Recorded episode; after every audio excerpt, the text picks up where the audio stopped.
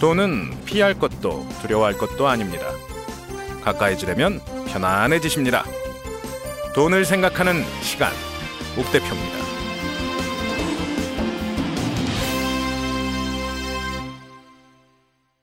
네, 돈을 생각하는 시간, 옥 대표입니다. 오늘은 다른 얘기를 좀 해보려고 했는데, 빅쇼트 제가 딴에는 쉽게 설명드린다고 했는데 말씀드리고 나서도 이런저런 저 용어들을 궁금해하시는 분들이 많아서 약간의 용어 정리 시간 갖도록 하겠습니다. 공매도라고 하니까 도대체 이게 뭐냐, 있는 걸 파는 거냐, 돈을 어떻게 버는 건데 난 이해가 안 된다, 이런 분들이 정말 많으셨어요. 그 얘기를 좀 해볼까 합니다. 자, 주식거래입니다. 주식거래에서는 쌀 때 사요. 10,000원에 샀어요. 그래서 1,500원에 팔았습니다. 그러면 500원 법니다. 간단합니다. 이게 끝이에요. 다 그렇게 하고 있고요. 여기까지는 말 그대로 증권시장 안에서 일어나는 일입니다.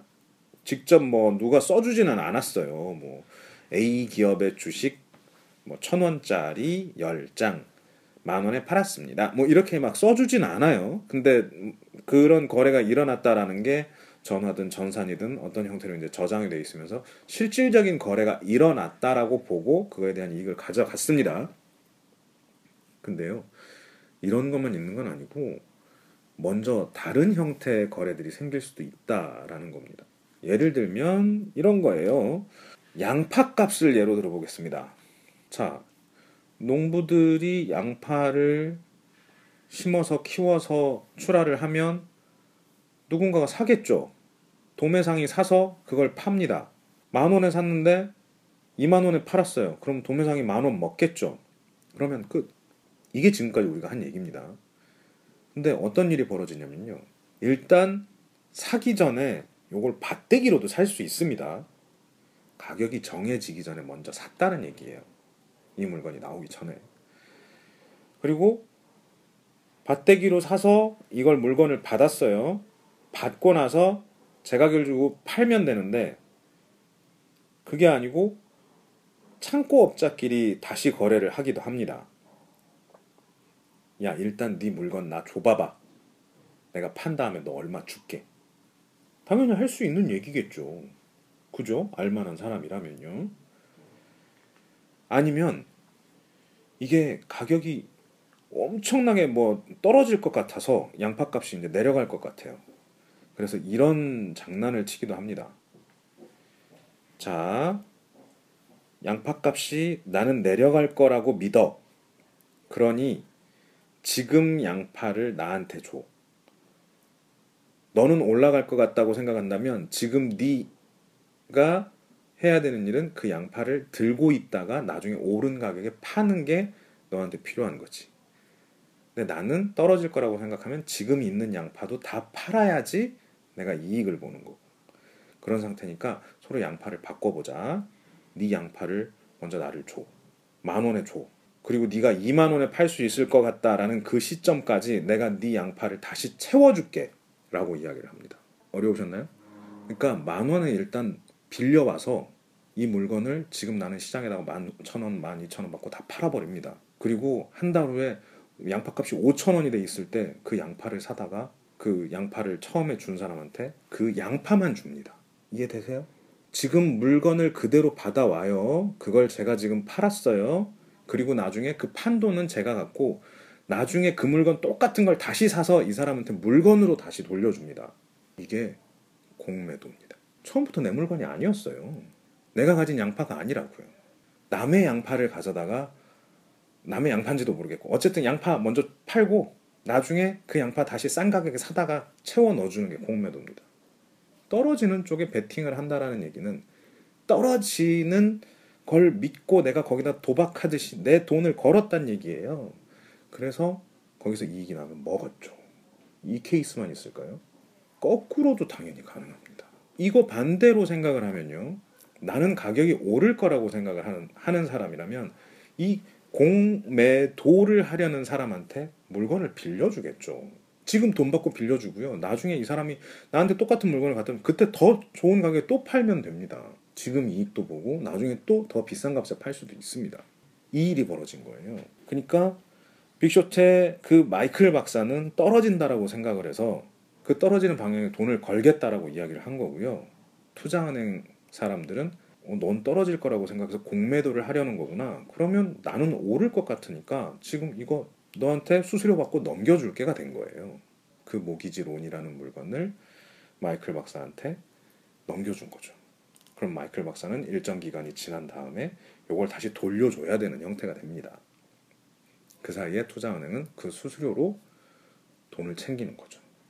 그런데 실제로 폭락이 일어났고, 그래서 저 마이클 박사와 이쪽에 저 있는 사람들, 이쪽 사이드에 있는 사람들, 그러니까 떨어질 거라고 예측을 했던 사람들이 훨씬 더 많은 이익을 갖게 된 게 이제 이 영화였던 거죠. 이게 공매도입니다.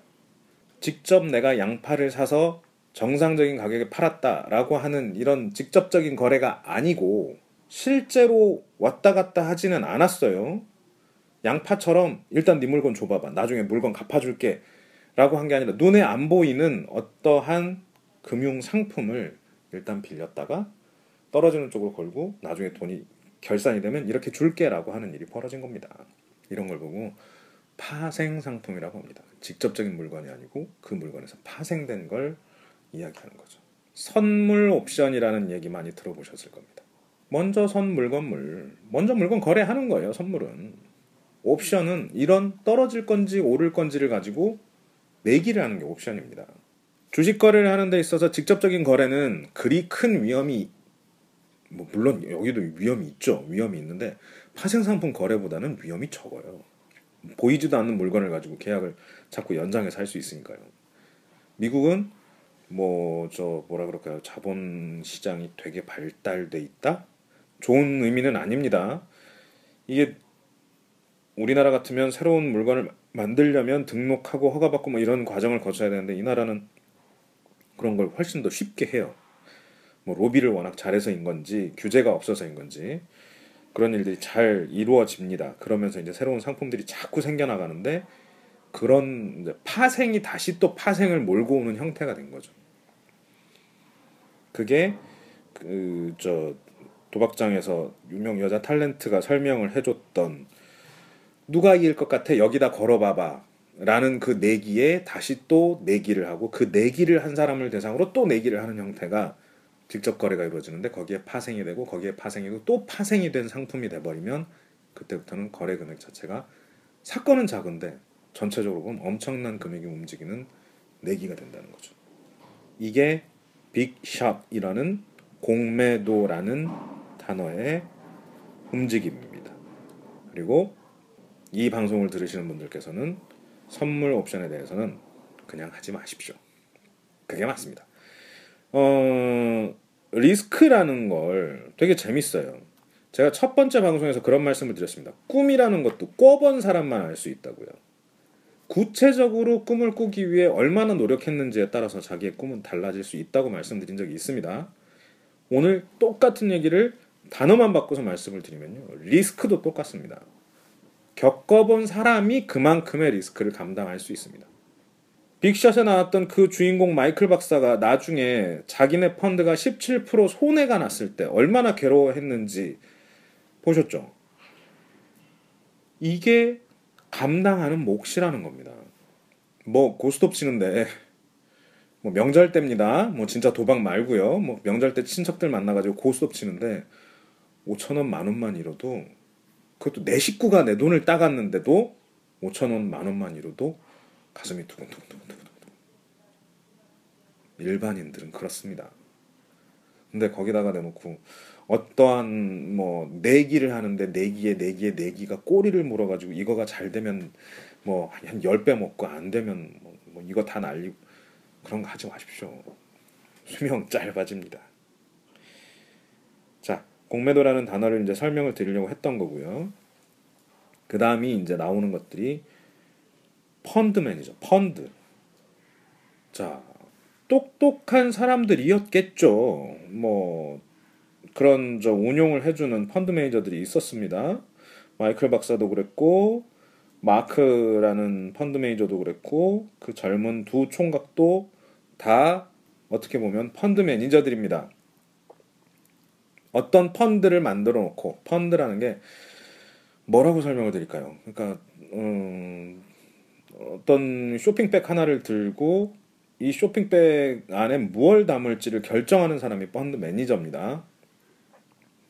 근데 이 안에 물건을 담아야 되는데 지갑에 돈이 있어야 될 거 아니에요. 이 쇼핑백에다 물건을 담으려면 그 돈을 대주는 사람들이 투자자들입니다. 왜 그 짓을 해야 되나요? 투자자가 직접 하면 안 되나요? 아니 그거야. 우리보다 그런 펀드 매니저들이 훨씬 더 뭐 준 돈으로 훨씬 더 좋은 물건을 잘 사고 뭐 잘 굴려서 더 많은 돈으로 돌려줄 수 있는 능력이 있는 사람들이니까 펀드 매니저한테 맡기겠죠. 그럼 펀드는 왜 어떻게 생겨났나요? 지금 삼성전자 주식 10주 사실 수 있으신 분이 있나 모르겠네. 방송 들으시는 분 중에 1,500만 원 삼성전자 10주 주세요.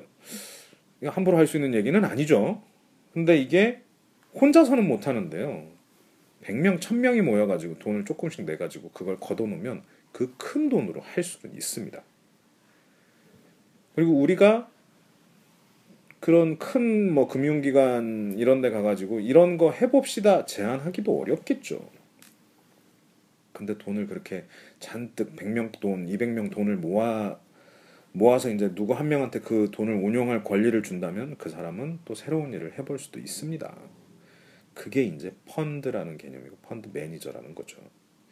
이런 펀드 매니저들은 자기가 들고 다니는 그 쇼핑백에 자기가 생각하기에 수익이 높을 거라고 생각되는 상품들을 담게 됩니다.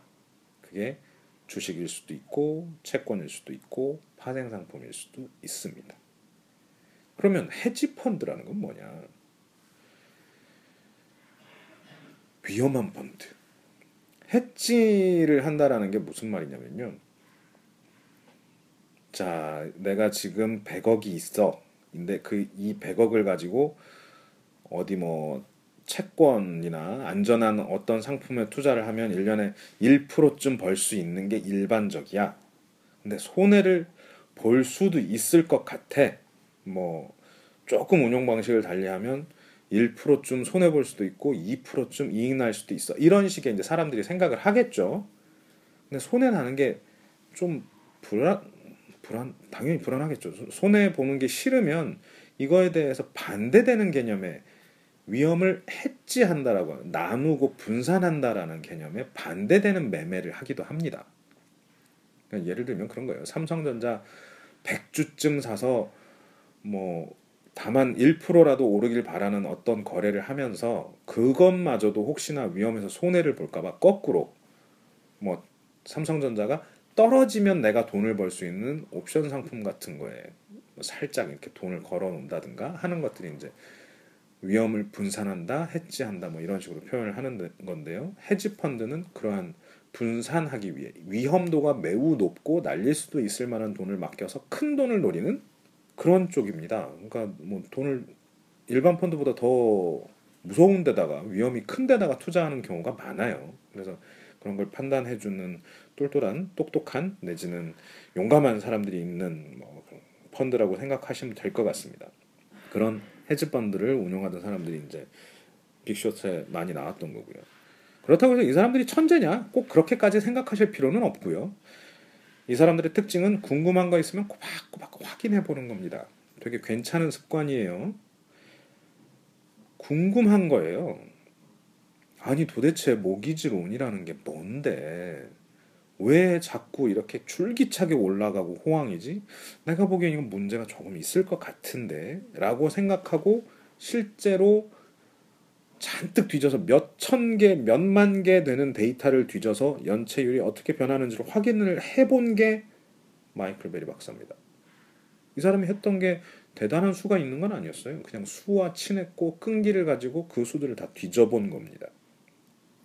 그렇게 여러 가지 것들, 궁금한 것들을 확인해보고 자기들의 생각이 맞는지 검증하고 맞다면 거기에 돈을 걸고 그 승부를 보는 사람들이 헤지펀드에 많이 있습니다. 뭐 꼭 헤지펀드가 아니더라도 펀드 매니저들도 비슷한 일을 하고 있는 거고요. 자, 이게 기본적인 내용입니다. 투자자들은 직접 이제 개인이 계좌를 만들어서 투자를 하는 방법도 있고 이렇게 펀드를 운용하고 있는 사람들한테 돈을 맡겨서 그 펀드의 수익률을 따라갈 수도 있습니다. 이 펀드는 실질적으로 증권거래소에 상장이 돼 있는 펀드들도 있고요. 사설 펀드들도 있습니다. 우리나라에는 그리 많지는 않습니다. 그 사설 펀드라는 게 돈을 많이 가지고 계신 분들한테 이제 일부 뭐 50명 이하의 투자자들만 모아서 하는 사모펀드라는 게 있기는 한데요. 그렇게 흔하지는 않고요. 외국에는 이런 사설 펀드, 사모펀드가 많이 있습니다. 참고로 말씀드립니다. 사모펀드는 사적으로 모은 펀드를 얘기합니다. 공적으로 모은 펀드가 아니에요.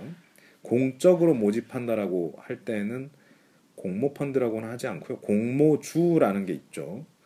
공적으로 모집한 주식이라는 뜻인데, 이거는 최초에 어떤 회사가 증시에 상장이 될 때 그 주식의 주인들을 공개적으로 모집하는 경우에 공모주라고 이야기를 하고요.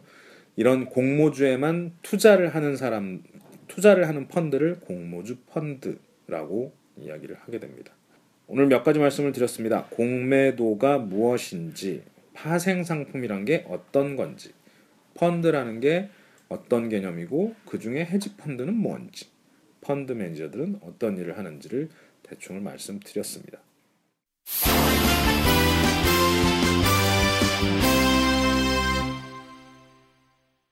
앞으로도 가야 될 길이 산더미입니다. 이제 뭐 펀드라는 게 이렇다라는 것만 뭐 알려드리고 끝나는 게 아니라, 다음번에는 몇몇 펀드들은 실제로 어떤 뭐 종류의 펀드가 있고 어떤 식으로 운영을 하고 있는지, 그걸 어떻게 알아보는지 같은 걸 좀 한번 몇몇 예를 들어서 가볍게 설명을 해볼 수 있도록 하겠습니다.